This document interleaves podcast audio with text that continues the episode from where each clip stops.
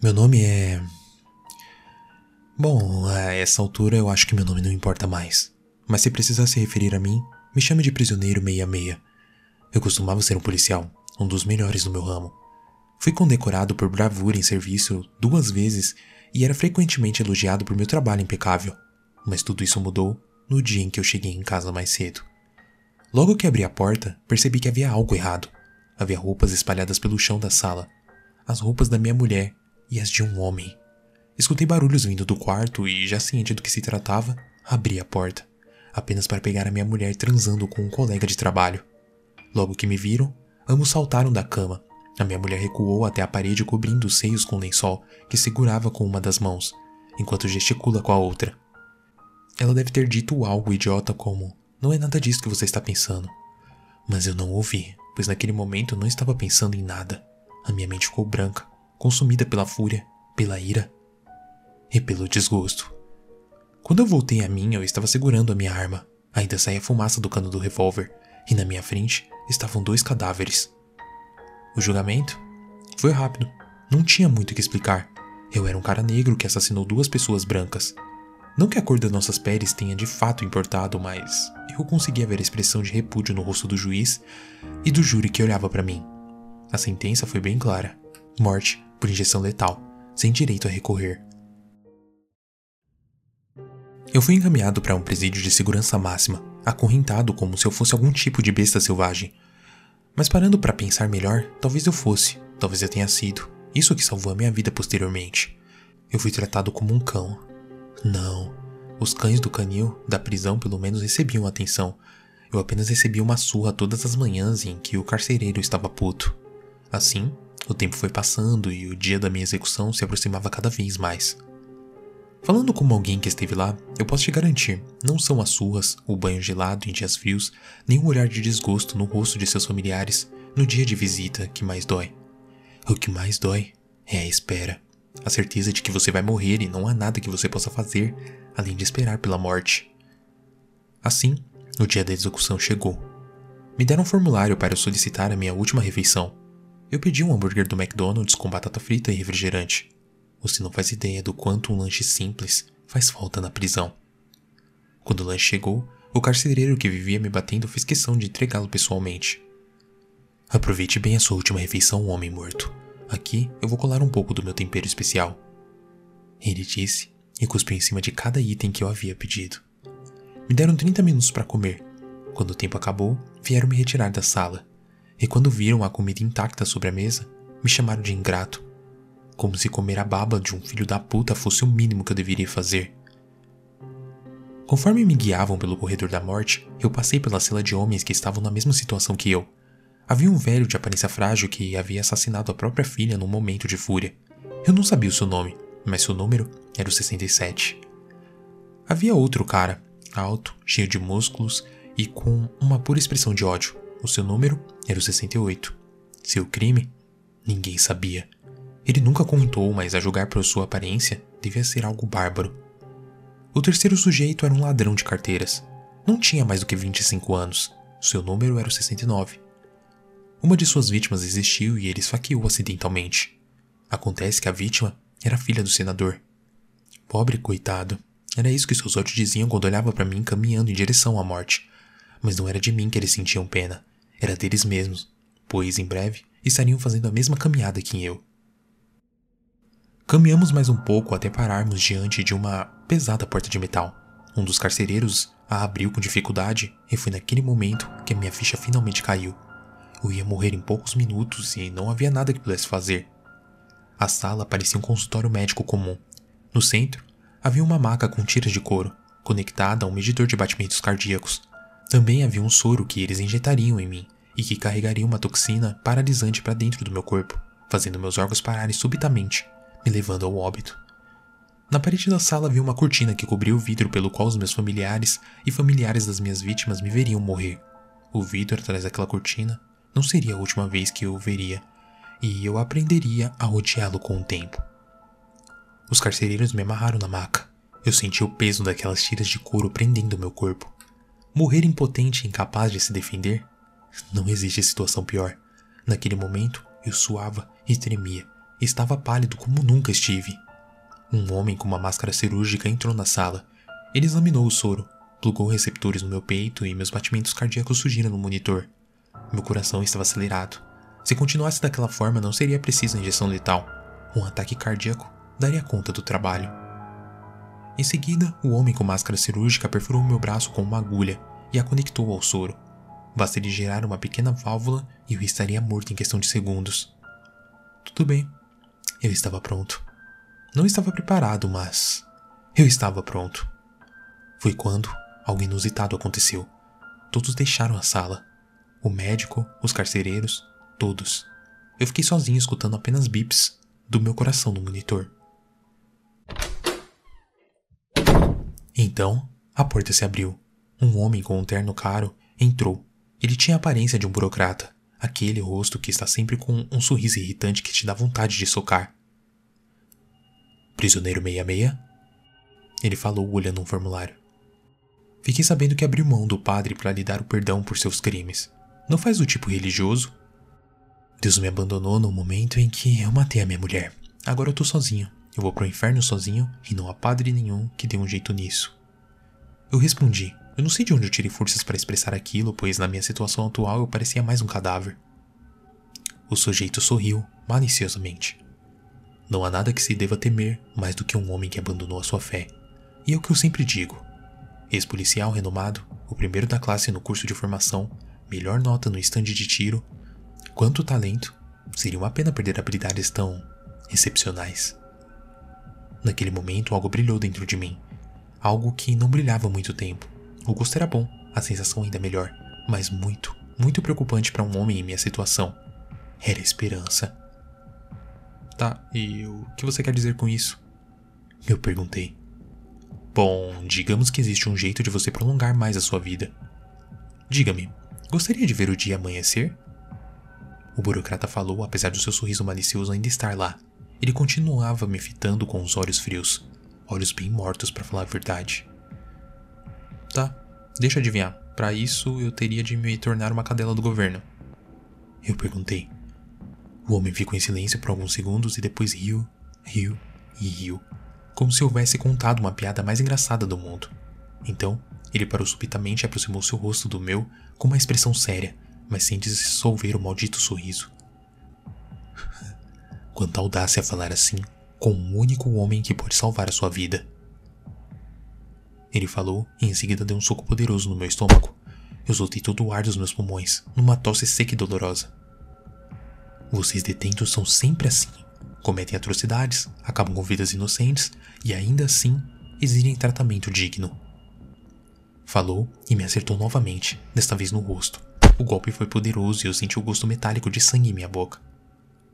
Mas vocês não passam de lixo. Lixo que sequer podem ser reciclado. Lixo que a sociedade não precisa mais e agora quer descartar. Outro soco. Dessa vez do outro lado do meu rosto. Eu fiquei tonto por um segundo com a dor.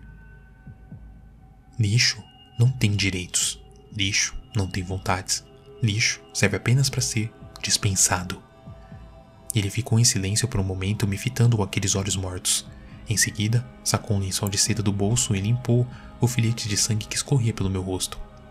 Então sim, prisioneiro 66. Para manter a sua vida medíocre, você vai se tornar uma cadela do governo. Você vai se sentar quando mandarem, você vai deitar quando mandarem, e se te pedirem para falar, você diz au au. Isso, se você quiser viver para ver o outro dia. Quando meu rosto estava limpo, ele guardou o lençol em seu rosto novamente e me mostrou um formulário onde havia o meu nome abaixo de uma linha pontilhada. Então, lixo, o que vai ser? Virar uma cadela do governo ou ser abraçado pela fria e tenebrosa morte? Basta assinar esse formulário e você despertará para um novo dia e uma nova vida. Ah, me dá uma caneta. Respondi, mas as palavras saíram um pouco confusas. A minha boca estava inchada devido aos socos. O quê? Eu não consigo ouvi-lo. Ele disse aproximando a orelha da minha boca num gesto irônico. Tive de resistir à vontade de mordê-la e arrancá-la. Quem sabe assim, ele não tirava aquele maldito sorriso do rosto. Mas tudo que eu fiz foi me esforçar para falar novamente. Me dá a caneta! Excelente escolha, cadela. O maldito falou quando eu assinei, com dificuldade o formulário. Eu não conseguia ler, mas eu vi de relance que a palavra morte estava escrita muitas vezes. Bom, tenha bons sonhos. Foi a última coisa que ele disse antes de sair da sala. Pouco tempo depois, o médico retornou acompanhado de um agente do governo. O médico substituiu meu soro por outro, sem dizer uma única palavra. Em seguida, caminhou até a cortina e abriu. Do outro lado do vidro estavam vários rostos desconhecidos. Alguns me olhavam com ódio, alguns me olhavam com alívio, outros com expressões de desgosto. Mas o único olhar que me marcou foi o da minha mãe. Ela chorava, inconsolável. O médico retornou ao meu lado e recebeu um aceno positivo de cabeça do agente. Então, ele girou a válvula e lentamente o soro desceu até meu braço.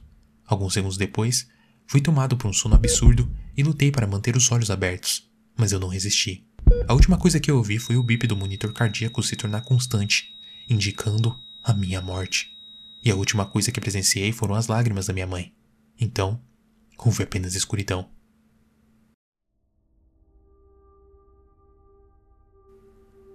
Eu dormi por horas, dias, talvez até semanas. Era difícil dizer. Quando finalmente despertei com alguém chacoalhando meu braço. Ei, acorda. Ei? Ao abrir meus olhos, as luzes brancas me cegaram por um momento. Pouco depois, meus olhos se adaptaram. A minha boca estava seca e a minha cabeça latejava de dor. Eu olhei em volta e vi que estava numa sala branca junto de três outras pessoas. Três pessoas que eu conhecia bem. Eram os prisioneiros, 67, 68 e 69. Todos estavam usando calças de moletom cinza e camisetas brancas. Finalmente você acordou. Pensamos que tivesse morto. Era o número 67 falando. O velho que tinha matado a própria filha. Acho que eu realmente estive morto por um tempo. É, onde estamos? Eu perguntei. Não sabemos. A única coisa que eu sei é que todos nós assinamos o acordo daquele maldito burocrata. E depois de morrermos para o mundo, a gente despertou aqui. Olhamos em volta e não havia nada, só aquela porta de metal que não abria de jeito nenhum e o alto-falante na parede. Droga, no que foi que aquele maldito nos colocou? Eu perguntei irado. Bom, olha pelo lado bom, pelo menos ainda estamos vivos, falou o jovem 69. Difícil dizer por quanto tempo. Já ouvi falar sobre lugares assim. Eles pegam prisioneiros condenados à morte e retiram seus órgãos para vender a quem pagar mais falou a massa de músculo do 68. Eu abri minha boca para refutar, dizendo que se fosse isso, eles teriam nos matado durante o sono, mas antes que eu pudesse dizer qualquer coisa, uma voz soou pelo alto-falante. Agora que todos estão acordados, procedam para a próxima sala. Então, a porta de metal se abriu, dando acesso a um corredor que levava para outra porta. Nós nos entreolhamos e então caminhamos em silêncio. Logo que saímos da sala onde estávamos, a porta se fechou. Agora não há mais volta, falou 69. É, nunca houve, eu retruquei. Quando chegamos diante da outra porta, ela se abriu, revelando uma sala grande. Num dos extremos da sala havia uma parede de vidro. Atrás dela havia alguns homens de jalecos segurando pranchetas e fazendo anotações enquanto olhavam para nós. No outro extremo havia uma parede repleta de armas brancas penduradas: espadas, facas, machados, martelos. Havia de tudo, Ótimo, agora somos ratos de laboratório. Falou o gigantesco 68. Antes que alguém mais pudesse falar alguma coisa, a porta atrás de nós se fechou, e por outro alto-falante, a voz ressurgiu. No momento, temos apenas uma vaga disponível e existe quatro de vocês. Nós não queremos apenas o mais forte, queremos também o mais inteligente e disposto a sobreviver. O último que permanecer vivo, vence. Cuidado com a criatura, ela morde. Não esperem ela matar até sobrar apenas um, pois ela não vai parar até ter matado todos vocês. E tão rapidamente quanto havia surgido a voz, desapareceu. O que ele quis dizer com isso? perguntou o velho 67. Eu não perdi tempo e corri até a parede. Peguei uma espada longa e afiada. Os outros me seguiram e cada um escolheu uma arma. Os cientistas observavam tudo pelo vidro e anotavam freneticamente. Foi quando uma das paredes se abriu revelando uma gaiola de ferro que prendia uma criatura quase que indescritível. Ela era pequena, mas rápida. Tinha o corpo coberto de espinhos verdes que pareciam feitos de metal, dentes grandes e afiados com os quais mordia violentamente uma das barras da gaiola. Que porra é essa? Falou 68. Apesar do seu tamanho e sua força, ele tremia de puro pavor. Então, a porta da gaiola se abriu. A criatura nos olhou silenciosamente por um momento e, em seguida, partiu furiosamente em nossa direção. Primeiro, ela foi até o 69. O jovem não teve tempo de demonstrar nenhuma reação. A criatura era rápida e saltou no pescoço dele, arrancando um generoso pedaço de carne. Sangue esguichou por todo o piso branco enquanto o jovem de número 69 gritava, esperneava e agoniava. A criatura não parou, soltou novamente arrancando um outro pedaço da sua pele, dessa vez do peito. Era assustadora, era voraz e não se parecia com nada que eu já tinha visto. Eu fiquei estático e congelei onde eu estava.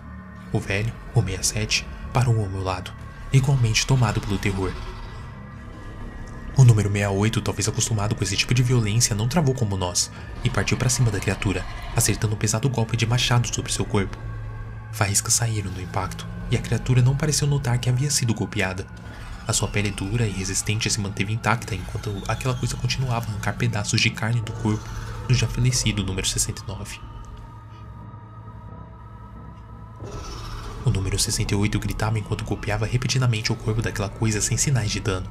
Então, a criatura finalmente cessou seu ataque sobre o cadáver do número 69 e voltou a sua atenção para o 68 que recuou para trás tomado pelo medo. O corpo da criatura se contorceu e três espinhos foram arremessados na direção do gigantesco prisioneiro, acertando seu peito. 68 olhou para os espinhos de metal cravados profundamente em seu corpo e o machado escorreu por suas mãos. Numa vã e fraca tentativa, ele segurou um dos espinhos e tentou removê-lo, mas sem sucesso. Então um tom roxo começou a tomar conta do seu corpo.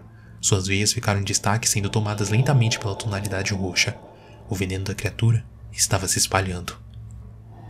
68 tossiu violentamente e quantidades anormais de sangue esguicharam da sua boca. Como se não fosse o bastante, a criatura avançou e começou a dilacerá-lo violentamente.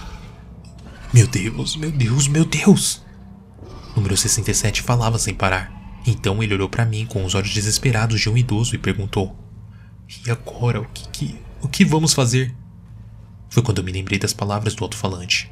O último que permanecer vivo, vence. Não esperem ela matar até sobrar apenas um, pois ela não vai parar até ter matado todos vocês.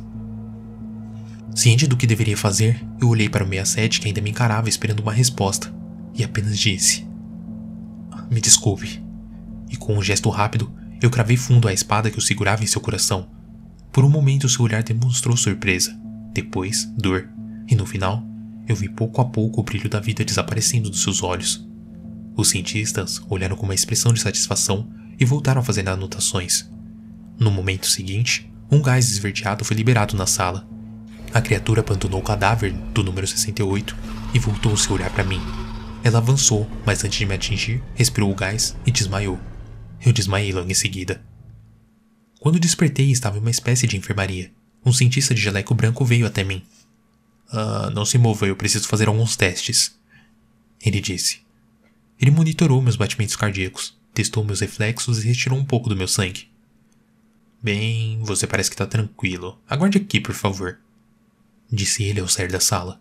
Pouco tempo depois, o burocrata de antes adentrou a sala com seu maldito sorriso malicioso. Meus parabéns, número 66. Você sobreviveu. O que diabos foi aquilo? Eu perguntei irritado. Me acompanhe, ele disse e me guiou pela enfermaria. Aquilo foi uma entrevista de emprego.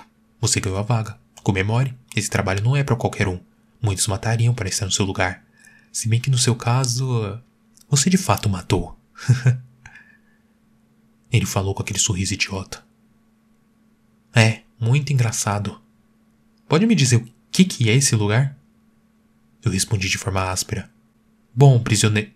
É, desculpa, força no hábito. Você já não é mais um prisioneiro. Agora é um dos nossos estimados funcionários. Mas vamos manter o seu número como uma recordação dos dias dourados que passou na prisão. Então, funcionário 66, seja bem-vindo à Fundação SCP. Segurar, conter e proteger. Ele falou isso enquanto abria as supostas portas da enfermaria, revelando incontáveis andares do que parecia ser um gigante complexo de pesquisa de criaturas.